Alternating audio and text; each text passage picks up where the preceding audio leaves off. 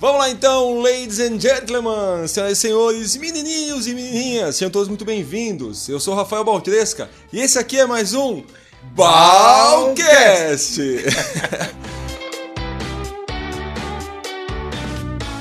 Fala galera, bom dia, boa tarde, boa noite. Hoje eu tô aqui com uma figura bem especial, um cara que você já conhece, eu tenho certeza absoluta. Eu tô falando do Marcelinho Carioca. Bom dia! Bom dia, Rafael. Prazer estar aqui com você, cara. Não, o prazer é meu. É, aconteceu uma coisa bem inusitada. Eu, você sabe que eu não sou muito ligado em futebol, mas óbvio que te conheço. E aí, faz o quê? Um mês, um mês e meio, veio um e-mail aqui é, da sua assessora falando: Olha, Marcelinho, eu queria bater um papo com você. Eu falei, como assim, Marcelinho, né? E a equipe inteira começou, mas peraí, Marcelinho Carioca, cara, tá te ligando, liga para ele. E aí a gente descobriu que você estava fazendo um trabalho uh, para a faculdade sobre hipnose. E aí a gente acabou se encontrando, fizemos a nossa, a nossa entrevista, né? Se eu ficasse te perguntando aqui da sua carreira como atleta, essas coisas, acho que não, todo mundo já sabe, né? Não, não tem muita graça. Eu quero falar de um, de um outro Marcelinho que pouca gente conhece. O Marcelinho empreendedor, né? o Marcelinho que está pensando fora da caixa, o Marcelinho que resolveu, depois de ter sucesso, ter fama, uh, conquistado um monte de coisa como um, um atleta, falou: peraí, tem outro lado. É, normalmente não é assim que funciona, né? A pessoa quebra a cara num, num ramo e começa a pensar em outro. Fala um pouco, como é que foi essa, essa transição? Cara, já joguei, já tá legal por que não uma faculdade? E como é que foi a transição para a comunicação? Você faz faculdade de jornalismo e comunicação, é isso?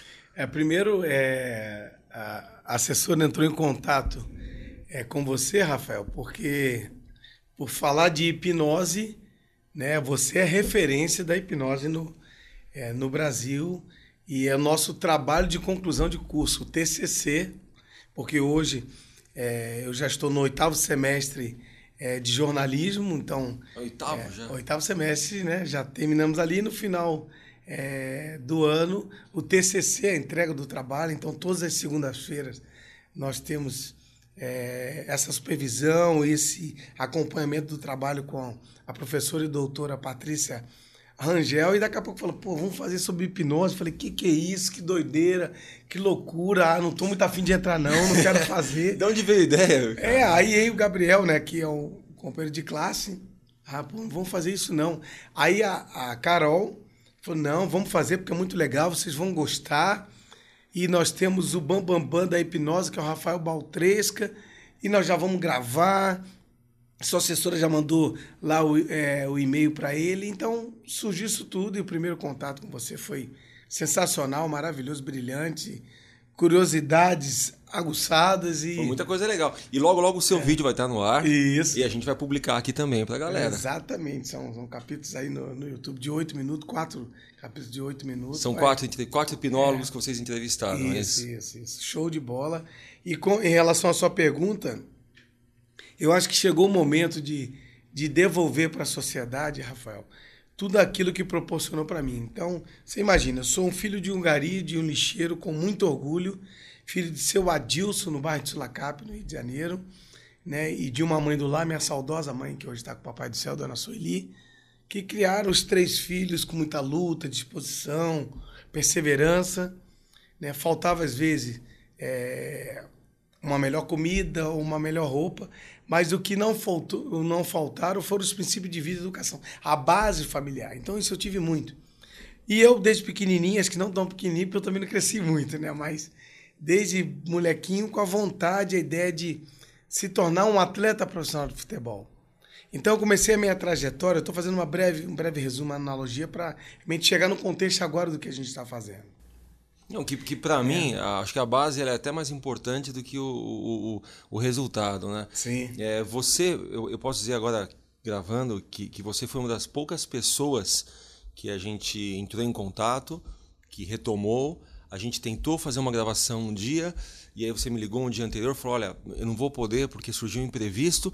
Nesse dia, eu falei para minha equipe, eu falei, hum, eu acho que ele não volta. Vai dar um cano. Eu acho, porque o Marcelinho é um cara famoso, um cara conhecido, tá cheio de coisa para fazer, eu acho que ele vai dar um cano na gente. E todo mundo concordou, é, realmente, esquece. E depois de nada, de, de menos de uma semana, você me, me ligou, me mandou uma mensagem: Rafa, segunda-feira, dá pra gente gravar? E você voltou. E assim, você vindo aqui no horário, você chegando, a gente veio tomar, tomar café lá embaixo. Junto. Nas pequenas ações, você lavar a sua própria louça, que não precisava. Essas pequenas ações, Marcelinho, a gente começa a ver o caráter e os valores, né? Que é o que, como legal, você falou, feliz. independente do que o seu pai, do trabalho do seu pai ou do trabalho da sua mãe, não é isso, né? O que, o que eles faziam, ou o que eles eram, entre aspas, para a sociedade, mas o que eles eram para a família, o que eles eram como gente e que formou você. Exatamente. E aí, desde moleque, você falou: quero jogar futebol. Você é um cara perceptivo, você é um cara que observa bastante. Eu sou muito assim também. Às vezes a galera acha que muita gente tem a visão periférica, nós temos uma visão geográfica de estar observando tudo, mas a, a humildade ela precede a honra e a soberba precede a queda. Então, não é porque você tem fama, tem sucesso, tem dinheiro, que vai mudar, vai trocar as amizades, vai perder a sua base, nada. Você não vai levar nada nesse, né, desse mundo. Então, é, com todo o dinheiro que eu ganhei na minha vida, Rafael, e com toda a fama que eu conquistei, não sozinho, mas com a ajuda de todos os treinadores que eu trabalhei e os atletas, os companheiros de profissão, do, por todos os clubes onde eu passei, né, construíram junto comigo, eu não consegui salvar a vida da minha mãe com todo o dinheiro que eu ganhei. Ela contraiu é um câncer, tabagismo, mas você vê que você coloca nos melhores hospitais, aí você vê que sua fama, seu dinheiro, não dá para chegar e reverter uma situação. Mas foi uma mãe brilhante, maravilhosa. Mas voltando ali, eu desde pequeno joguei, comecei a jogar no Madureira Esporte Clube. Joguei no Madureira Esporte Clube sete anos, aos sábados, e aos domingos eu vendia picolé, refrigerante salgado em todas as praias do Rio de Janeiro. Para quê? Para ter, pra ter um dinheiro diferente, para poder comer uma comida diferente num domingo. Quantos anos você tinha? Ah, eu tinha uns. Já uns 10, 12 anos eu ia com meu pai. 12 anos. É, Você eu vendia já jogando no? Madureira. Eu era na, da escolinha do Madureira. E aí, daqui a pouco, a vida, a tua vida dá um giro de 180 graus. Com 14 anos, o Flamengo me contrata, me levou pro, pro, pro, pro Flamengo, me tirou do Madureira. O Madureira não, só queria me vender. E aí, o, o Flamengo me deu escola, plano odontológico, plano médico, cesta básica na minha casa. Vi- realmente viu a nossa condição, que era precária. Mas o Flamengo ele cuidou do, do jovem, do adolescente. Não sabia que esse jovem poderia se tornar um grande atleta profissional. Né? E daqui a pouco eu venho pro Corinthians Minha Vida, Corinthians Minha História, Corinthians é Meu Amor. Dessa rua São Jorge 777, no Tatuapé, no dia 23 de dezembro né, de 93. E aí o, o Corinthians me, me lançou não só para o Brasil, mas Pro me lançou para o mundo. É, você tinha o quê? Uns 17 anos? Ti- ou menos? Não, no Corinthians eu já tinha, eu tinha 20, mas o detalhe até importante dessa idade, você falou 16, 17, eu, eu subi profissional muito rápido, com 16 anos de idade. Eu estreiei no dia 30 de novembro de oit- 1988, numa quarta-feira, 9h55 da noite, no Flamengo Fluminense. Eu estava no banco de reserva, meu pai na geral do Maracanã. E interessante, Rafael, porque meu pai estava na geral do Maracanã com aquela roupa cor de abó, porque ele era, era gari. Ah, E aí ele, ele deu uma fugidinha do trabalho com os amigos e falou: Meu filho vai estrear no Maracanã, vocês vão comigo. Cara, meu pai deixou o caminhão de lixo fora de casa. E, e, assim, esse detalhe é, é forte. E eu vejo, tem, tem até que me segurar, porque é muito forte pra minha vida isso daí, né? Então, pô, na- imagina. Na sua estreia no Maracanã.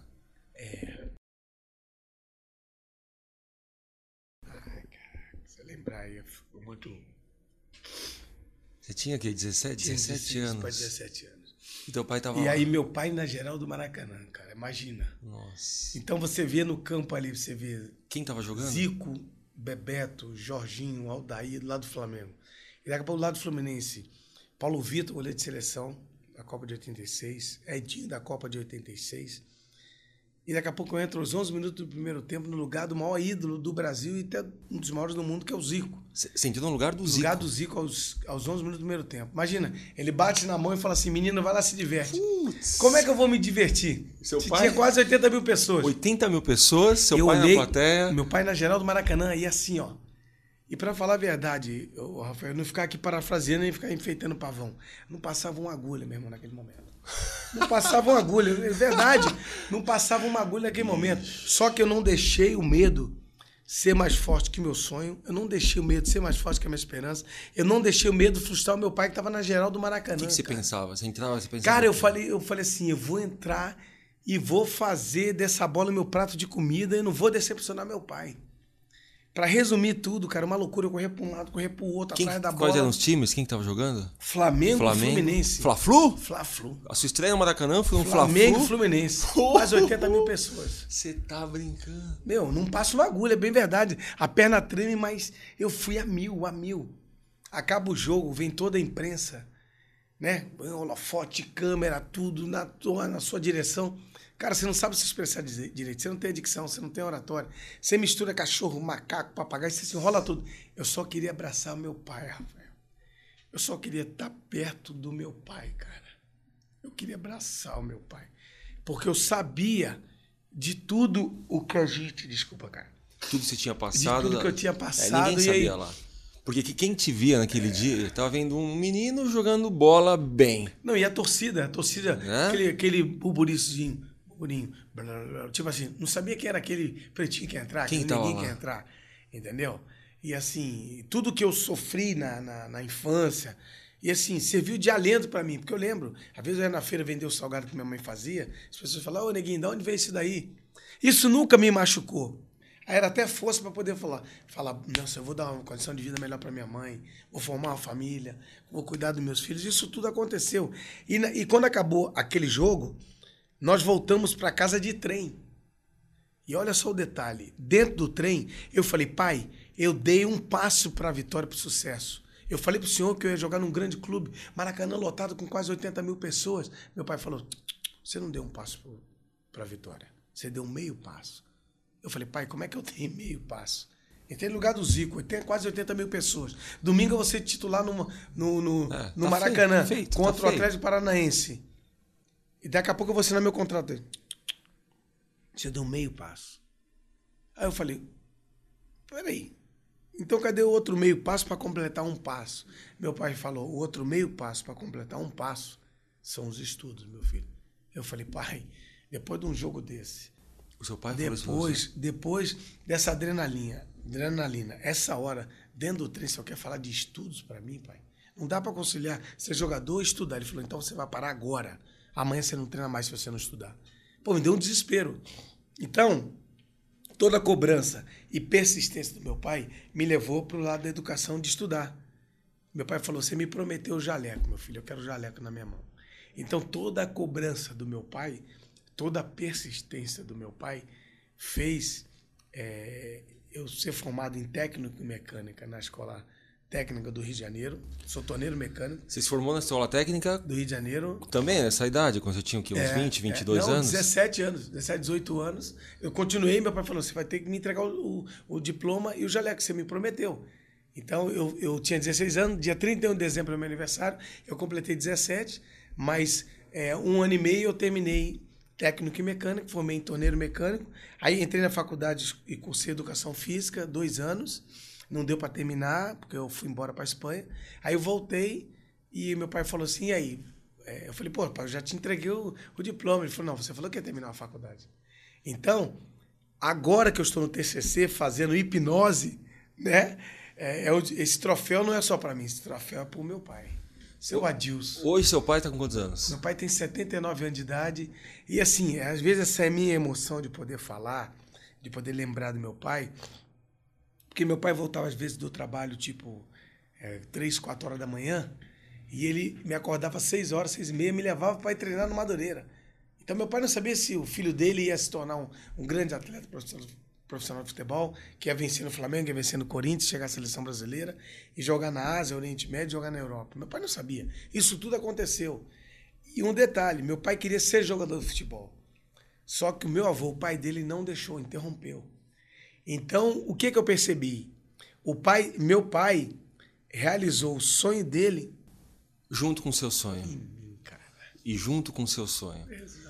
O que a gente, o que a gente vê hoje em dia, é, e eu, eu, eu tive isso em casa, que o pai tem um sonho, mas não respeita o sonho do filho também. Exatamente. né? O bonito dessa história é que teve um, um sonho seu É. e um sonho dele sendo realizados aí em, em paralelo. Cara, eu tenho certeza que seu pai vai estar lá no dia do, do que você vai Vai, apresentar o! TCC. Né? Então, é, não é simplesmente o empreender, porque você, pelo que você fala, dá para entender que você é um super empreendedor. Você estava me contando aqui, que eu quero que você fale um pouquinho também para gente, das ações sociais que você faz, É. do Marcelinho como, como empresário, o Marcelinho como político, né? Você tá... Mas o, dizer, o empreender não é simplesmente ver cifras lá na frente, né? Pelo que dava a ver, é, não, o empreender é uma raiz, é uma base, é, uma, é, é um carinho, é uma emoção que o meu pai, que minha mãe, que tá tudo junto. Cara, é, se você olha para trás hoje, você faria alguma coisa diferente? Ou você você tinha um sonho, realizou, está satisfeito? Você já pensou nisso, não? Boa, Rafael, eu, eu, eu me sinto muito privilegiado por Deus e assim, abençoado, porque eu vi amigos meus indo para o lado das drogas, das más companhias, tudo de ruim que, que esse mundo oferece. E muitos jovens deixando de estudar. E o meu lado foi o contrário. O esporte ele me educou, me qualificou, me traçou vertentes maravilhosas, amizades esplendorosas. Conheci o mundo e pude realizar o sonho do meu pai, dos meus irmãos, os meus filhos hoje, tudo.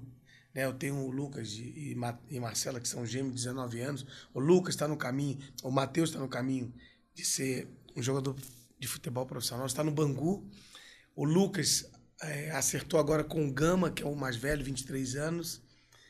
E assim, eu pude realmente olhar para trás. Hoje eu pego um, um, espelho, um retrovisor, e falo assim, pô, valeu a pena. Porque essa base familiar que você falou, Rafael, de você poder é, é, ser orgulho da sua família, de você poder correr atrás, de ter humildade, de saber esperar, de não tra trapacear ninguém, e aí, durante toda essa construção, eu lembro que eu queria comprar meu carro zero, meu carro zero, meu pai falou: não, não, você vai investir em imóveis. Eu falei, poxa, pai, tô pegando um ônibus, eu quero pegar. Eu falei, não, e daí? Quantos anos você pegou ônibus? Você vai devagarzinho. Então eu fui, sabe, eu fui, eu lembro, eu assinei meu contrato, cara. Rafael, eu assinei meu contrato em 89. Cara, eu fui comprar meu carro zero em 94 aqui no Corinthians. Cara. Aí dali, o que, que eu fui fazendo? Eu fui comprei, comprei a casa dos meus irmãos, comprei a casa do meu pai, que ele queria uma casa com piscina, minha mãe. E aí vim comprar meu carro zero aqui. E mesmo assim, meu pai ainda pegava no meu pé. Olha aí, o que, que, você tá fazendo? Ter um mentor junto, ter um coach assim. Não, e meu, não, e meu, é Rafael, meu pai não estudou. Meu pai não estudou, ele é eletricista de alto. Aí ficou desempregado durante dois anos, mas ele começou a varrer a rua, quatro, quatro ruas de, depois da minha casa, onde as pessoas falavam assim: Poxa, eu vi seu pai lá varrendo a quarta rua. O que, é que ele estava fazendo? As pessoas sabiam que meu pai estava varrendo a rua, mas queriam execrar, queriam escrachar. Mas assim, a base familiar, né, não, não o, o, o, assim, a orientação do meu pai foi mais de do instinto, de, de coração de ver as pessoas e meu pai foi me direcionando. Isso foi de grande valia para minha vida. Então, de investir em imóveis, eu fui indo e como você falou de empreendedor, hoje eu sou um empreendedor, eu tenho um hotel em Atibaia. Conta pra gente o Marcelinho que a gente não conhece. A gente conhece o, a gente conhece o futebolista, né? é. né? O, o campeão. É, poucos conhecem sua carreira política, se você quiser falar um pouquinho sobre isso. Uhum. E também queria saber dos centros que você estava me contando, né? De, de, de, apoio ao jovem e tudo mais. Bom, esse papo tá bom, papo, mas eu quero, eu quero ouvir mais. Quero ouvir mais. Então, calma aí, ó. Curtiu? É, curta, inscreva-se, compartilhe tudo isso daqui. É, Marcelinho, o pessoal te acha com o Marcelinho Carioca, Carioca Oficial. Oficial. Isso. É isso. Gostou do meu trabalho? Clique em rafaelbaltresca.com.br. Mas olha, não sai daí não, porque semana que vem tem mais uma parte aqui. Minha entrevista com Marcelinho Carioca nesse, no meu, no seu, no nosso Balcast. Falou galera, até semana que vem, hein? Tem a parte 2. Tchau.